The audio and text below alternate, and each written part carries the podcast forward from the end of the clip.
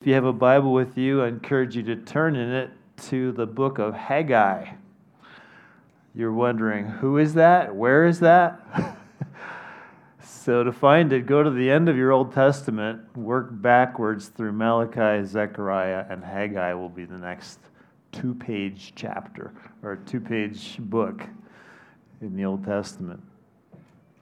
We're taking a short detour in our series on Ezra and Nehemiah because the events of Haggai take place right where we left off last week. Um, if you've ever come to Haggai in your Bible reading plan and you wondered, who is this person and what's this book about, today you're going to find out. So let's start with a recap of where we are in the Ezra series. The Jews had returned from exile in Babylon with a commission from Cyrus king of Persia, to rebuild the temple of God in Jerusalem. God himself was behind this. He stirred the king to send them out and fund the whole mission. So they go there, they get as far as laying the foundation of the building, and then the work came to a screeching halt because adversaries arose and opposed the building and made them afraid to continue. So they stopped building because of fear. Now, that much is understandable. It's hard to keep going if you feel like your life is threatened somehow. But is fear the dominant reason that they stopped building for as long as they did? Because we learned at the end of chapter 4 that the work on the house of God ceased until the second year of the reign of Darius, king of Persia. That works out to 16 years that nothing happened no building going on. That's a long time for there to be no progress on the one thing they came to Jerusalem to do. It would be like paying somebody a commission to paint your portrait, and then after a little bit of work, the, the artist puts away the canvas, puts away the brushes, and then you never hear from him again. And you're wondering, what happened to that money I gave you? Uh, what, what's going on with my project? It was like that with the Jews. They had God's money, so to speak, funding from the king to do this building project. No work is happening anymore. And it begs the question why haven't they started up again after 16 years? Well, what happened next is that the Lord made a phone call to his people, we might say, a phone call to get them going again. So enter the prophets Haggai and Zechariah. I'll read from Ezra 5, verses 1 and 2. Now the prophets, Haggai and Zechariah, the son of Iddo, prophesied to the Jews who were in Judah and Jerusalem, in the name of the God of Israel who was over them. Then Zerubbabel the son of Shealtiel and Jeshua the son of Jozadak arose and began to rebuild the house of God that is in Jerusalem, and the prophets of God were with them, supporting them. So the Lord got the attention of his people through Haggai and Zechariah with the result that they began to rebuild the temple again. And so that's what the books of Haggai and Zechariah are about. This is what God is saying to the people who are stuck, who are off track in this renewal. And he's like, here's what I want you to do. Here's what I want you to know. Here's what I want to tell you so that you'll get going again. That's what those two books are about. What we'll do this morning is listen in on what God had to say in the book of Haggai. Um, we could have gone to Zechariah. That's a much longer book, and it's got all kinds of like harder to understand stuff. Haggai is kind of short and to the point, very accessible. We're going to go there. We're going to answer two main questions Why weren't they building anymore? And what did the Lord say to get them back on track? And those questions have relevance for us today because what the prophet said to Israel, God is saying to the church to us today because we also can stall out in our spiritual growth, in our renewal in the image of Christ. We can stall out in faith filled obedience and no longer pursue the good works that God prepared beforehand that we should walk in them. According to Ephesians 2:10, we can get off track in participating with the Lord in building his church. So this speaks to us as well. So before we go to the scriptures, let me just pray and ask the Lord to speak to our hearts and minds. we come to here, Lord, together as your people, called by your sovereignty to hear what you have to say to us this morning. We also deal with similar things that the church throughout history has dealt with. We need the same grace from you this morning. And so help us again, Lord, to see where we've maybe fallen short in something, but also the grace, the vision of glory that awaits us as we go forward in faithfulness for what you call us to do. We ask it in Jesus' name. Amen. Let's read from Haggai chapter 1, verses 1 through 11. In the second year of Darius the king, in the sixth month, on the first day of the month, the word of the Lord came by the hand of Haggai the prophet to Zerubbabel the son of Shealtiel, governor of Judah, and to Joshua the son of Jehozadak, the high priest. Thus says the Lord of hosts These people say, The time has not yet come to rebuild the house of the Lord. Then the word of the Lord came by the hand of Haggai the prophet. Is it a time for you yourselves to dwell in your paneled houses, while this house lies in ruins? Now, therefore, thus says the Lord of hosts Consider your ways. You have sown much and harvested little. You eat, but you never have enough to drink. You never have enough. You drink, but you never have your fill. You do, you, excuse me, you clothe yourselves, but no one is warm. And he who earns wages does so to put them into a bag with holes. Thus says the Lord of hosts Consider your ways. Go up to the hills and bring wood and build the house, that I may take pleasure in it, and that I may be glorified, says the Lord. You looked for much, and behold, it came to little. And when you brought it home, I blew it away. Why? declares the Lord of hosts because of my house that lies in ruins, while each of you busies himself with his own house. Therefore, the heavens above you have withheld the dew, and the earth has withheld its produce. And I have called for a drought on the land and the hills, on the grain, the new wine, the oil, on what the ground brings forth, on man and beast, and on all their labors. Why weren't the people building the temple anymore? The first answer is because they had grown apathetic about doing it. They lost interest. They didn't have enthusiasm for it anymore. It dropped off of their list of things to do. Here's how we see that. The Lord describes their thinking in verse 2. These people say, The time has not yet come to rebuild the house of the Lord. now, that was objectively not true. The whole reason the Lord brought them back to Jerusalem and gave them funding to do it was to build the temple. It was time to rebuild the house of the Lord. They had everything they needed to do it. As we'll see in a moment, they lived in paneled houses. Those are nice houses. Um, but so resources wasn't the issue. And yes, the adversaries had made them afraid to build when they first got going, but that was 16 years ago.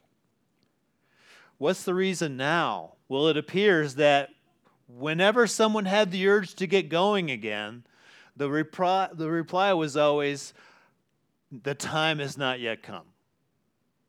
Instead of the saying, there's no time like the present, it was always not yet. Not yet. It's like what the wall says on the side of Joe's Crab Shack over on the frontage road. It says free crab tomorrow, right? because as long as it's always tomorrow, it's never today, and so you never have to give away free crab, right? The time has not yet come, not today, but tomorrow, and tomorrow, and tomorrow, and you know tomorrow never comes. That's why this thing is never going to get built. Isn't that so much like human nature? we enthusiastically start out on some venture, but if we get shot at when we stick our head out, fear makes us stop and pull back. But then over time, fear isn't the dominant emotion anymore. We begin to make peace with not trying again, with just letting the dream die. Maybe it wasn't such a great idea in the first place. These are the things we tell ourselves. Maybe this is a job for somebody else. Let's just put this on the back burner for a while. Someday down the road, we'll get to it. Or the issue could be an idealistic view of how it was going to go. Um, but then it became difficult, and the actual doing of it was hard, and we decided maybe this isn't really worth it. When Christians do that, it looks like pulling back on our zeal for the Lord. You might have attempted to share the gospel with someone and it went badly, and so you think, I'm never going to do that again. Or you commit to a discipleship group, we're starting over again, it's going to be great, and then after a few times, the drive, the tiredness at the end of the day, the management of the kids, and so forth, it gets to be too much work, and we start to pull back or you want to make some progress on a sinful habit that's pulling you down, but, but the transparency that it's going to take, the exposure to somebody else who can help you, that just feels too intimidating. And so we pull back. And then we get used to being pulled back, and that becomes our norm. We live with the way things are. We get apathetic about something that we should be enthusiastic about. Well, welcome to the world of fallen human beings. Those are things we struggle with because we have limitations, we have weaknesses, we have failings. But as we'll see in the next passage, God has no weaknesses and He is with us to get us through everything. We'll come back to that later. But there's more going on here than just apathy. Another reason they weren't getting around to building the temple was because they had become preoccupied with the cares of the world. The Lord exposed their hearts with a question in verse 4 Is it a time for you yourselves to dwell in your paneled houses while this house lies in ruins? Now, a paneled house, that was a nice house. That was better, better than the base model just mud bricks, kind of, you know, a, a shelter that you could dwell in. This has panels. This has extra stuff. They put some money into this building, some time and effort. They've made it a more comfortable place. This might be the three bedroom house with two baths in the suburbs. This is a better house. But notice this the Lord is not questioning whether it was okay to live in a house like that. This is not a knock on having nice things. The question is about priorities. You say the time has not yet come to rebuild the house of the Lord, which lies in ruins, but you do think the time has come to build your paneled houses.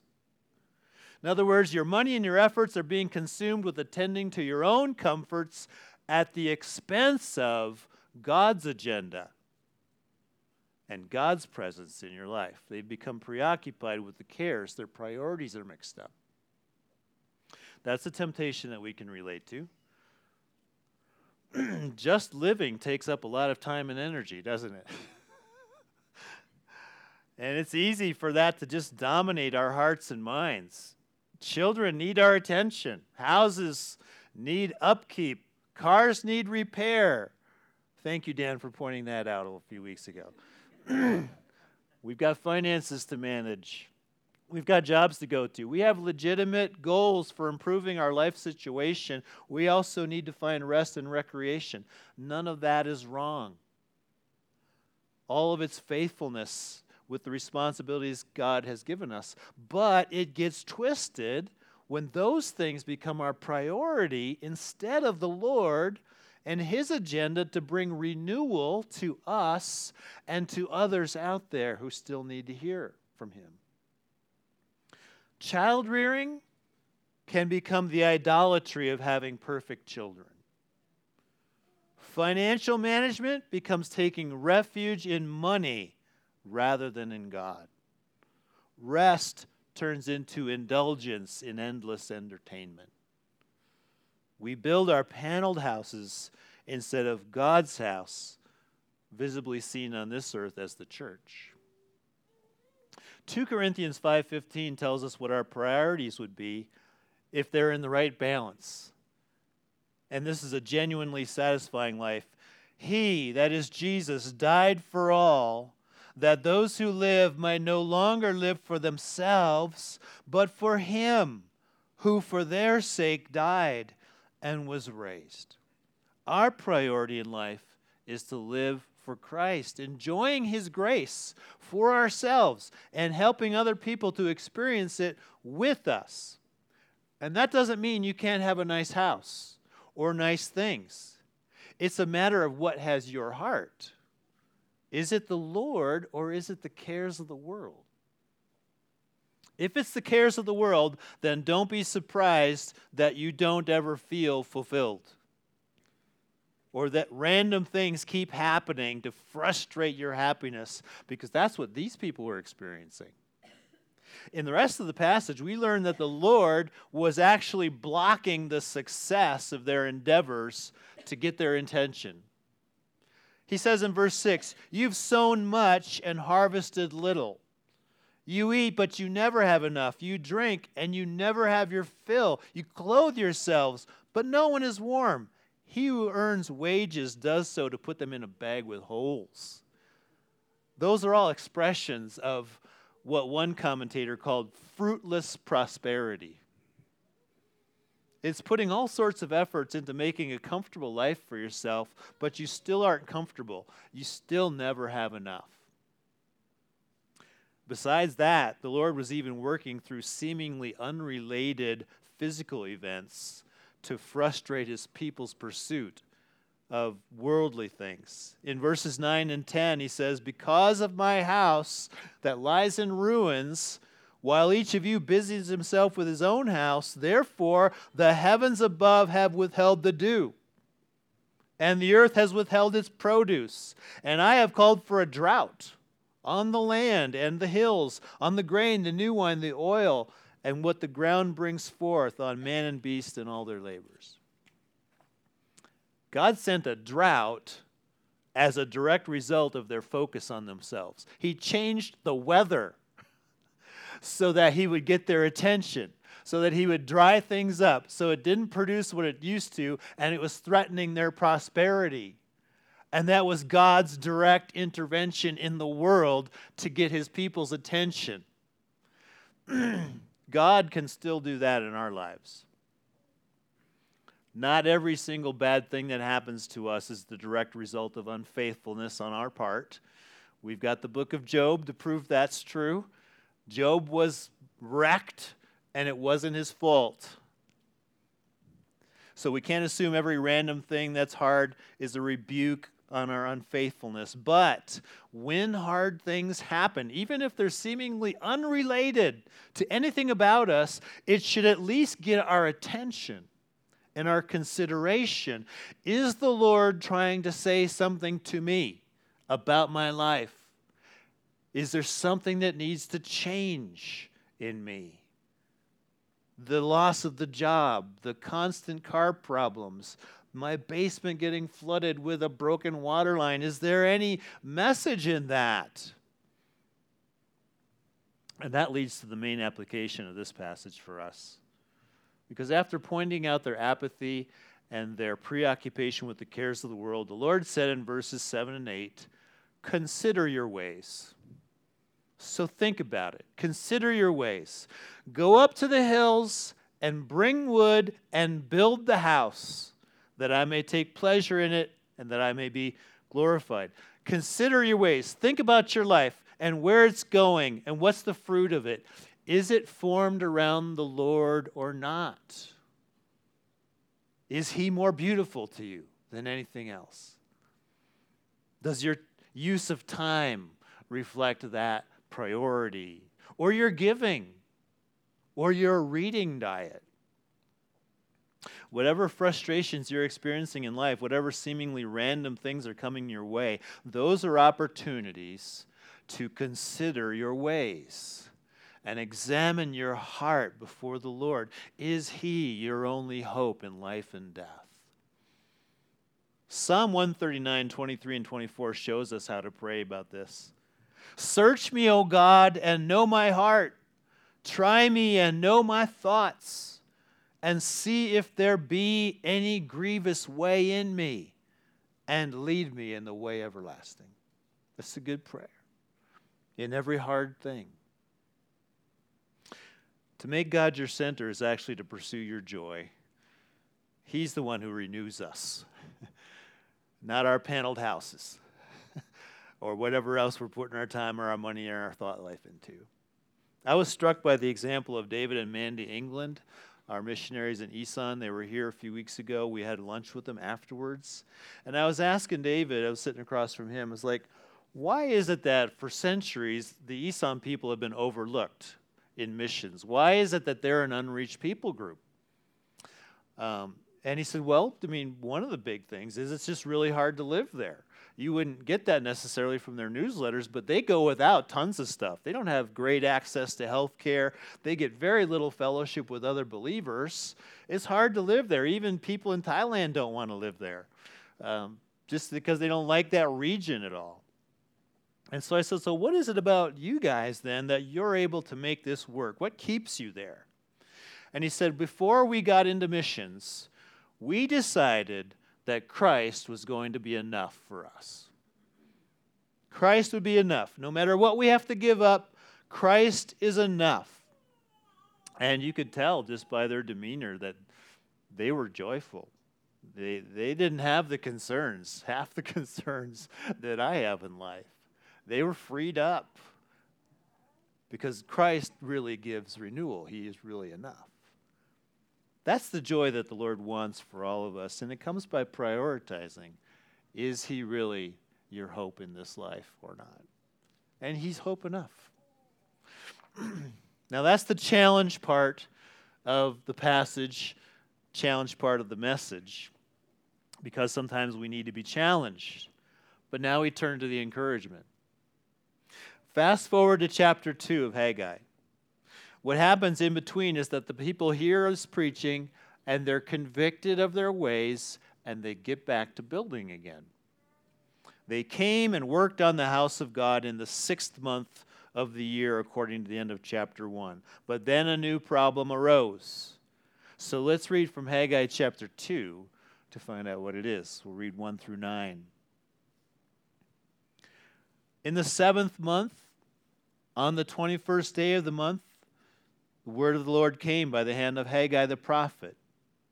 Speak now to Zerubbabel, the son of Shealtiel, governor of Judah, and to Joshua, the son of Jehozadak, the high priest, and to all the remnant of the people, and say, Who is left among you who saw this house in its former glory? How do you see it now? Is it not as nothing in your eyes? Yet now be strong, O Zerubbabel, declares the Lord. Be strong, O Joshua, son of Jehozadak, the high priest. Be strong, all you people of the land, declares the Lord. Work, for I am with you, declares the Lord of hosts. According to the covenant that I made with you when you came out of Egypt, my spirit remains in your midst. Fear not. For thus says the Lord of hosts, yet once more in a little while I will shake the heavens, and the earth, and the sea, and the dry land. I will shake all nations, so that the treasures of all nations shall come in. And I will fill this house with glory, says the Lord of hosts. The silver is mine, the gold is mine, declares the Lord of hosts. The latter glory of this house shall be greater than the former says the Lord of hosts. And in this place I will give peace, declares the Lord of hosts. So after a 16 year hiatus, the work starts up again, and they work on building this thing for about a month, starting to go up. But now the dominant mood of the people is not apathy, it's not preoccupation with the worldly concerns, it's despondency. They're in a state of low spirits. They've lost hope that this endeavor is ever going to really amount to much. You see it in verse 3. Who is left among you who saw this house in its former glory? How do you see it now? Is it not as nothing in your eyes? At this point, there's only a few very old people left who actually remembered what Solomon's temple looked like. They remembered its former glory. They remembered the massive bronze columns in front of that old temple. Their weight was beyond measure. They were so impressive, they had names. They remembered the big bronze altar where all the sacrifices were made. They, they remembered this enormous bronze basin uh, filled with water where the priests would wash, and it sat on 12 carved bronze oxen. This is ornate. They remembered the ornate wooden doors going into the sanctuary with all sorts of carving on it, big, heavy wooden doors overlaid with gold. And inside, though very few were allowed to see it, was the sanctuary with palm trees and other engravings on the walls, all covered in gold from floor to ceiling. And the most holy place, where was the golden ark containing the tablets of God's covenant, and 15 foot tall golden cherubim on both sides of it. If it still existed, this would be one of the great wonders of the world. Everybody would be paying to go see this thing. It was just amazing. A few of them remembered it, and their memory guided the vision of the builders as they sought to bring this back to life again. But a month into the project, they looked at what they were building, they compared it to what it once was, and it seemed as nothing in their eyes. No bronze pillars, no gold shining everywhere, and especially no ark of the covenant in the most holy place.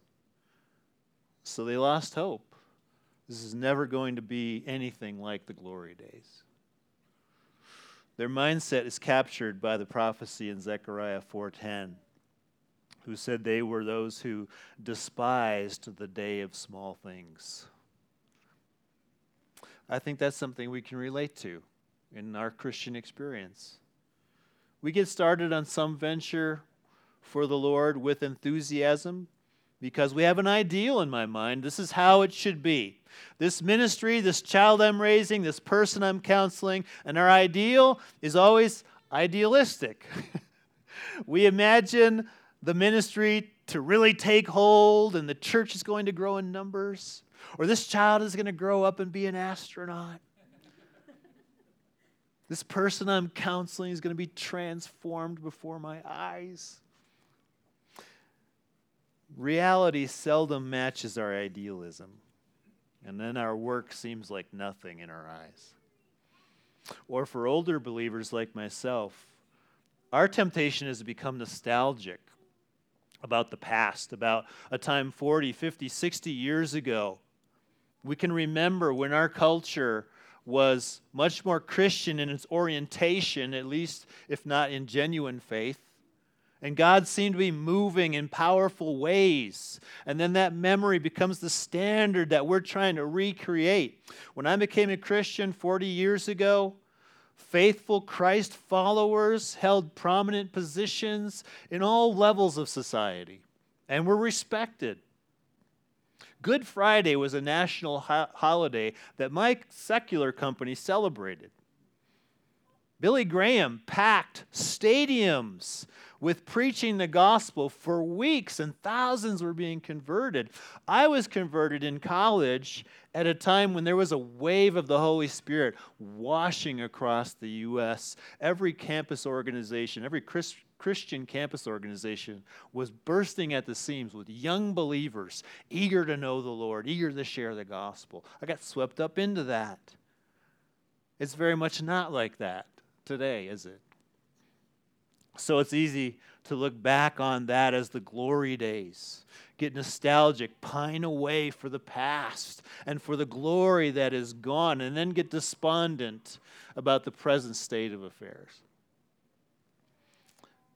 we can look at this church, and I'm prone to this, and think, you know, we're so small in the big scheme of things. How can what we're doing ever make any difference in the world? We lose hope if we despise the day of small things. But the wisdom of Ecclesiastes reminds us not to go there in our thinking. Say not, Why were the former days better than these? For it is not from wisdom that you ask this. that is not wisdom to be looking backwards. Wisdom is to look ahead. Wisdom is to believe God and what He says in this passage. Because in this passage, He says this in verses 4 and 5 Be strong, work, for I am with you declares the Lord of hosts. According to the covenant that I made with you when you came out of Egypt, my spirit remains in your midst. Fear not. That's where we get encouragement to keep going. Do you realize what the Lord is saying there? He refers to the covenant that He made when Israel became a nation when he brought them out of slavery in Egypt, crossed the Red Sea into the wilderness, eventually to the promised land. He says, I made a covenant. I made you my people. A nation was birthed. This nation church was birthed. And I made a guarantee that I will not leave you.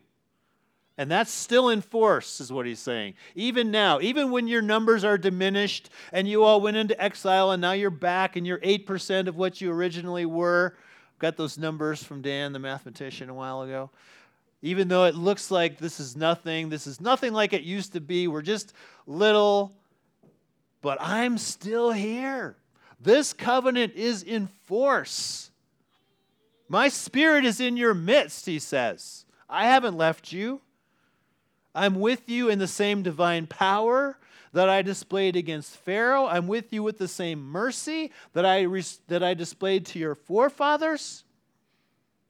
I'm with you as much now as I was with I was with Solomon and David, this amazing temple that you so much wish we could have again. Well, I am the same God who was there, and I am there, and I am still here now in your day of small things. So don't be afraid, he says. Be strong, get to work. I'm in this with you. It's the same encouragement the Lord gave the disciples and to the church when he ascended to heaven. He said, Go and make disciples. Behold, I am with you always, even to the end of the age.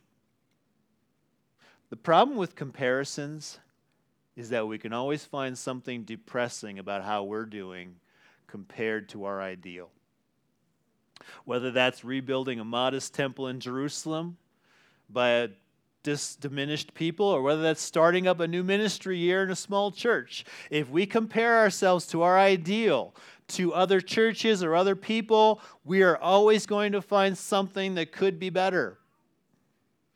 But that's to put our hope in appearances rather than in promises. If we rank the significance of what we do by the size of it, by the apparent success of it, things that we can measure, things that we can rate on a scale from 1 to 10, then we're going to be despondent.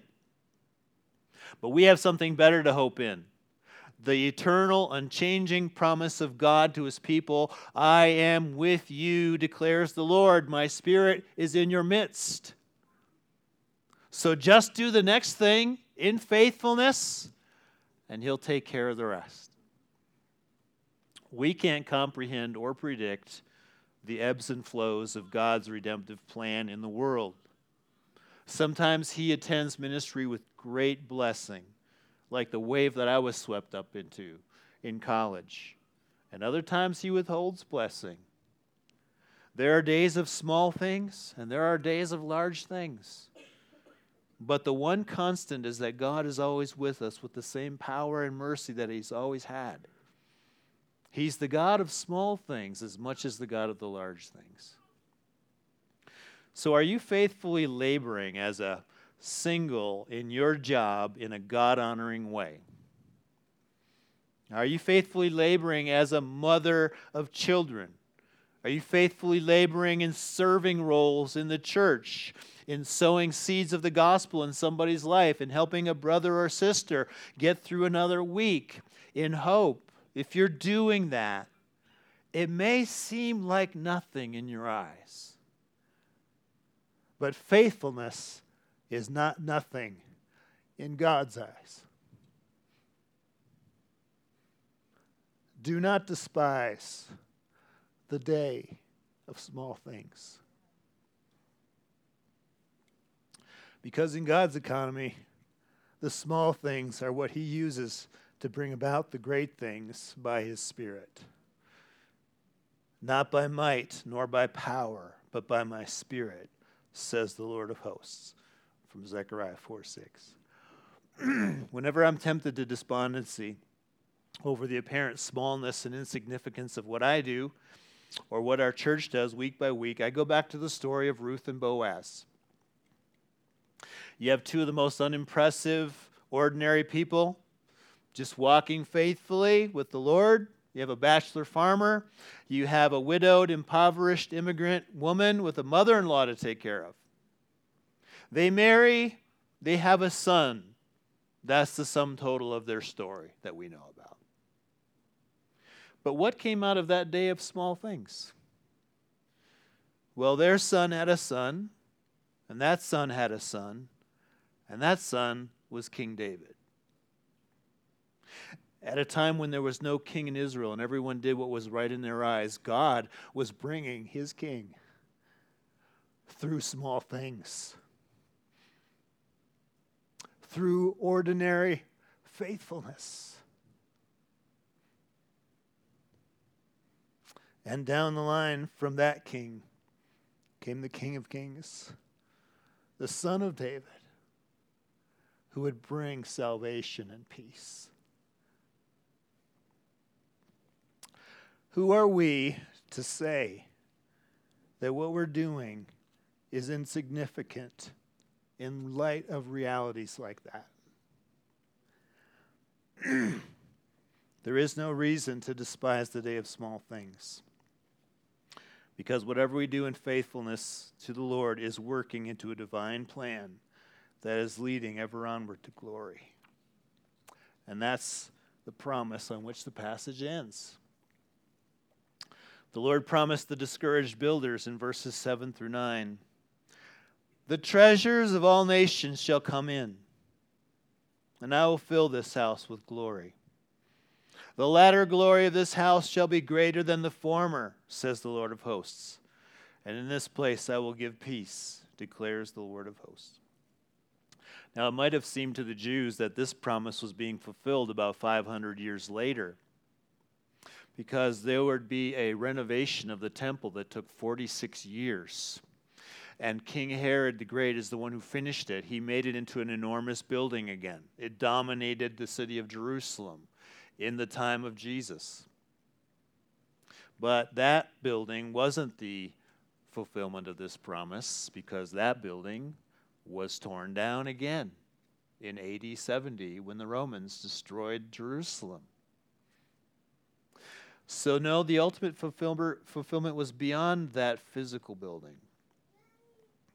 The latter glory of this house was yet to come, and it is going to come, or it would come, through another temple that was destroyed and raised up. Jesus said in John chapter 2 Destroy this temple, and in three days I will raise it up. He was speaking about the temple of his body. Jesus is the true meeting place of God with man, which is what the temple represented. When his body was destroyed on the cross, it atoned for our sins, the sins of all who put their trust in him.